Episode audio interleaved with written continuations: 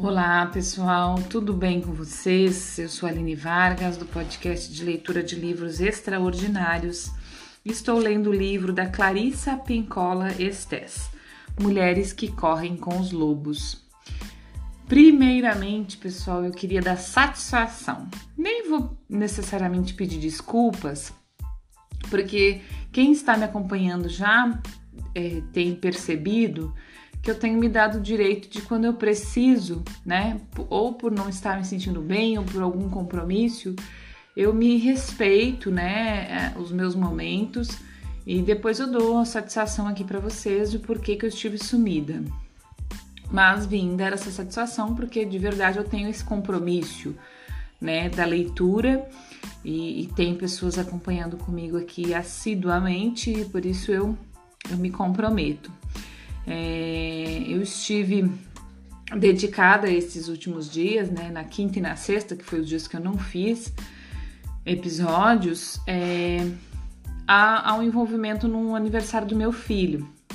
Sexta-feira era aniversário dele, quinta minha mãe estava chegando de viagem, eu estava resolvendo algumas coisas, sexta, sexta também, e ele tinha uma festinha sexta, uma festinha no fim de semana. Então, por isso, eu não fiz os episódios da quinta e da sexta, certo? Mas estou aqui de novo, retornando para continuarmos de onde paramos. Uma boa leitura e uma boa escuta para nós. Embora, seja. Bom, deixa eu só recapitular aqui que a gente estava, né? A gente parou no início da leitura do subtítulo A Procura da Curandeira, a Escalada da Montanha, certo? Então vamos continuar. Embora seja fato que às vezes precisamos expressar nossa raiva antes de podermos avançar para uma tranquilidade esclarecedora, isso precisa sofrer algum tipo de contenção. Se não for assim, é como jogar um fósforo aceso na, aceso na gasolina. A curandeira concorda.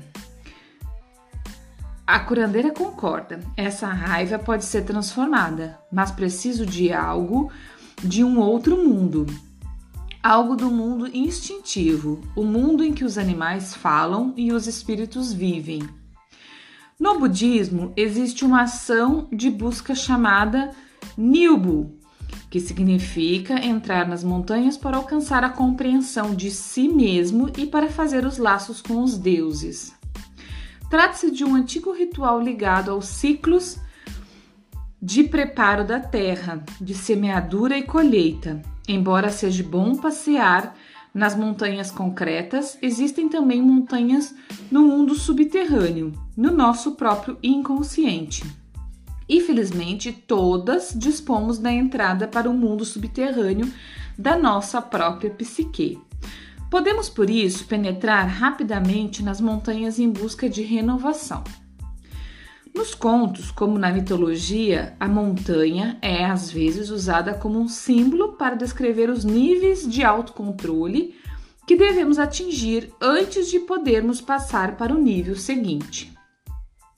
A parte de baixo da montanha, os contrafortes, representam muitas vezes o impulso no sentido da conscientização. Tudo o que ocorre nos contrafortes é considerado em termos da maturação da consciência. A parte central da montanha é com frequência vista como estágio de consolidação do processo, a parte que testa o conhecimento adquirido nos níveis inferiores. A parte mais alta representa o aprendizado intensificado. Ali o ar é rarefeito é preciso persistência e determinação para cumprir as tarefas.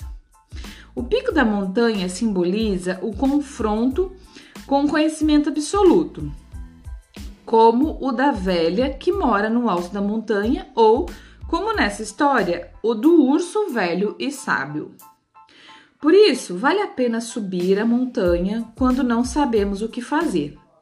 Quando somos atraídas para aventuras sobre as quais sabemos muito pouco, isso cria vida e desenvolve a alma. Ao escalar a montanha desconhecida, adquirimos o verdadeiro conhecimento da psique instintiva e dos atos criativos de que ela é capaz. É essa a nossa meta. O aprendizado ocorre sob formas diferentes com pessoas diferentes. No entanto, o ponto de vista instintivo que emana do inconsciente selvagem e é e que é cíclico passa a ser o único que faz sentido e que dá sentido à vida, à nossa vida.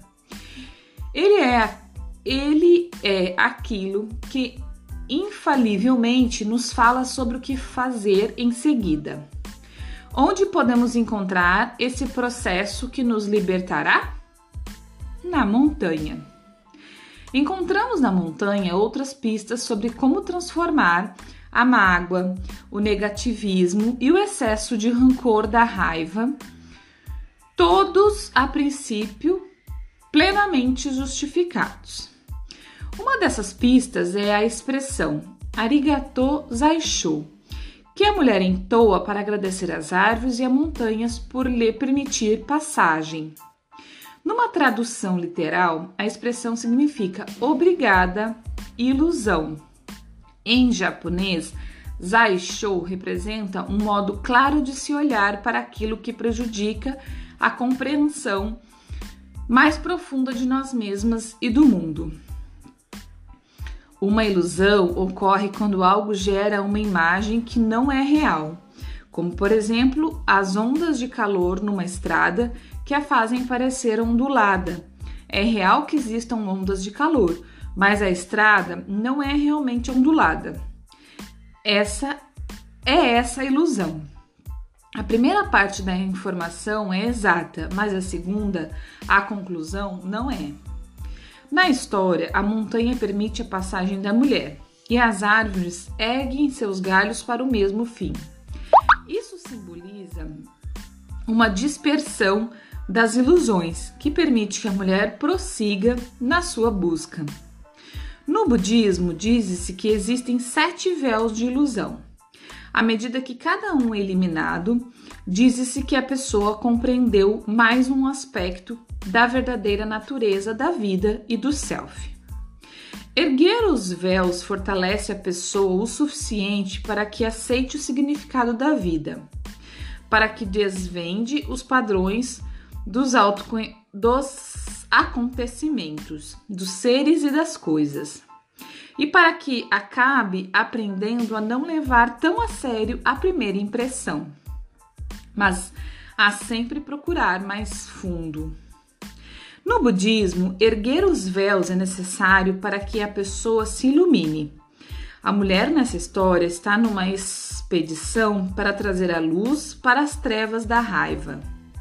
Para prosseguir, desculpa, para conseguir isso, ela precisa compreender as muitas camadas da realidade ali na montanha. Temos tantas ilusões acerca da vida. Ela é bonita e, por isso, desejável. Pode ser uma ilusão. Sou boa e por isso serei aceita.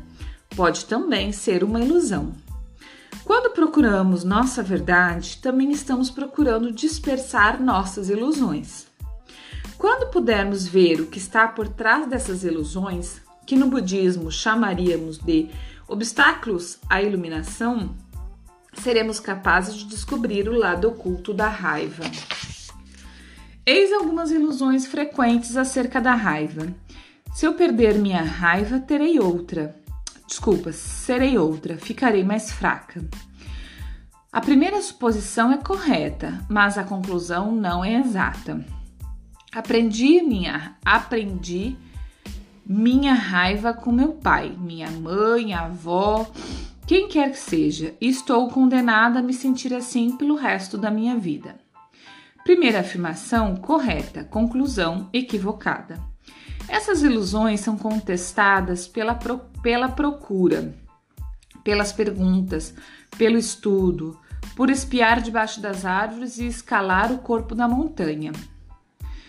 Perdemos nossas ilusões quando nos arriscamos ao encontro com um aspecto da natureza que é verdadeiramente selvagem. Um mentor da vida, da raiva, da paciência, da suspeita, da desconfiança, do segredo, do distanciamento e da engenhosidade, o urso da meia-lua.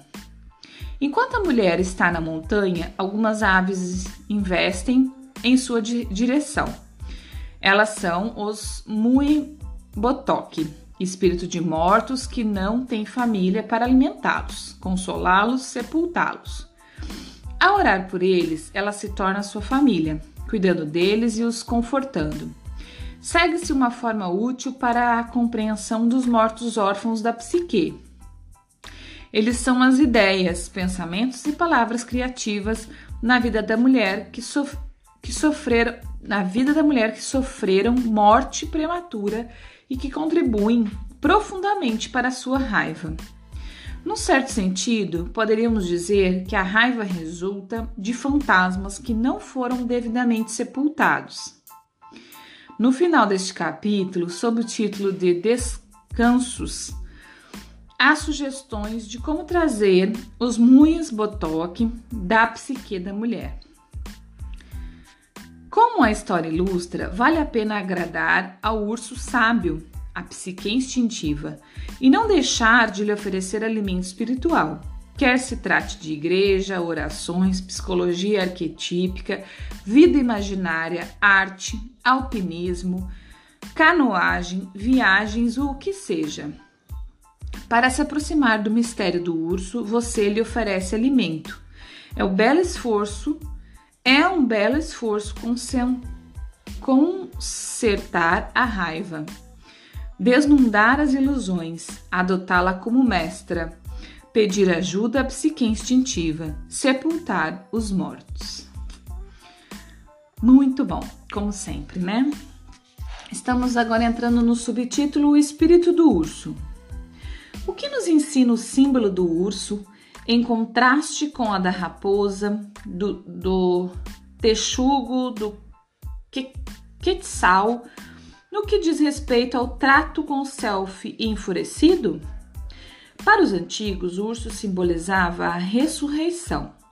Os animais dormem por um longo período no qual sua pulsação se reduz a quase nada. É frequente que o macho emprenhe a fêmea imediatamente antes da hibernação, mas, como que por milagre, o óvulo e o espermatozoide não se unem de imediato. Eles permanecem separados no caldo uterino da ursa até bem mais tarde, perto do final da hibernação. O óvulo e o espermatozoide se unem e tem início divisão celular, de tal modo que os filhotes nasçam na primavera, quando a mãe estiver despertando. Na hora certa para cuidar dos novos filhotes e os preparar, preparar para a vida não só pelo fato de acordar da hibernação, como, de, como se voltasse da morte, mas ainda mais pelo motivo de a ursa despertar com uma nova ninhada. Esse animal é uma profunda metáfora para a vida humana, para a volta e o crescimento de algo que parecia extinto. Associa-se o urso a muitas deusas caçadoras. Artemis, a Diana na, na Grécia e Roma, e Muerte e Ecoteptio, divindades femininas de lama nas culturas latino-americanas. Essas deusas concediam às mulheres o poder de rastrear, de conhecer, de sacar os aspectos psíquicos de todas as coisas. Para os japoneses, o urso é um símbolo de lealdade, sabedoria e força. No norte do Japão, onde vive a tribo Ainu, o urso é aquele que pode conversar diretamente com Deus e trazer mensagens para os seres humanos. O urso da meia-lua é considerado um ser sagrado e recebeu a marca branca no pescoço da deusa budista Kaoban Yin, acho que é isso, Kauan-Yin, cujo símbolo é a meia-lua. Kauan-Yin é a deusa da profunda compaixão e o urso é seu emissário. Na psique, o urso pode ser compreendido como a capacidade de se regular a própria vida, especialmente a vida emocional. A força do urso está na sua capacidade de se movimentar em ciclos, de estar totalmente alerta ou de se acalmar entrando num sono hibernal que renova suas energias para o ciclo seguinte. A imagem do urso ensina a ser possível manter uma espécie de manômetro na nossa vida emocional, e especialmente que podemos ver ser vorazes e generosas ao mesmo tempo. Podemos ser lacônicas e prolífica, prolífica, prolíficas. Podemos proteger nosso território, deixar claro nossos limites, abalar os céus caso seja necessário, e ainda ser disponível, acessível, férteis, tudo ao mesmo tempo. E pelo e pelo do pescoço do o pelo do pescoço do urso é um talismã, um lembrete do que se, do que se aprendeu. Como vemos, seu valor é inestimável. Então, paramos por aqui, pessoal, que aqui chegamos no final desse subtítulo. O outro subtítulo a gente começa no próximo episódio. O fogo transformador e a ação correta. Certo? Um grande abraço, até o próximo episódio. Muito obrigada.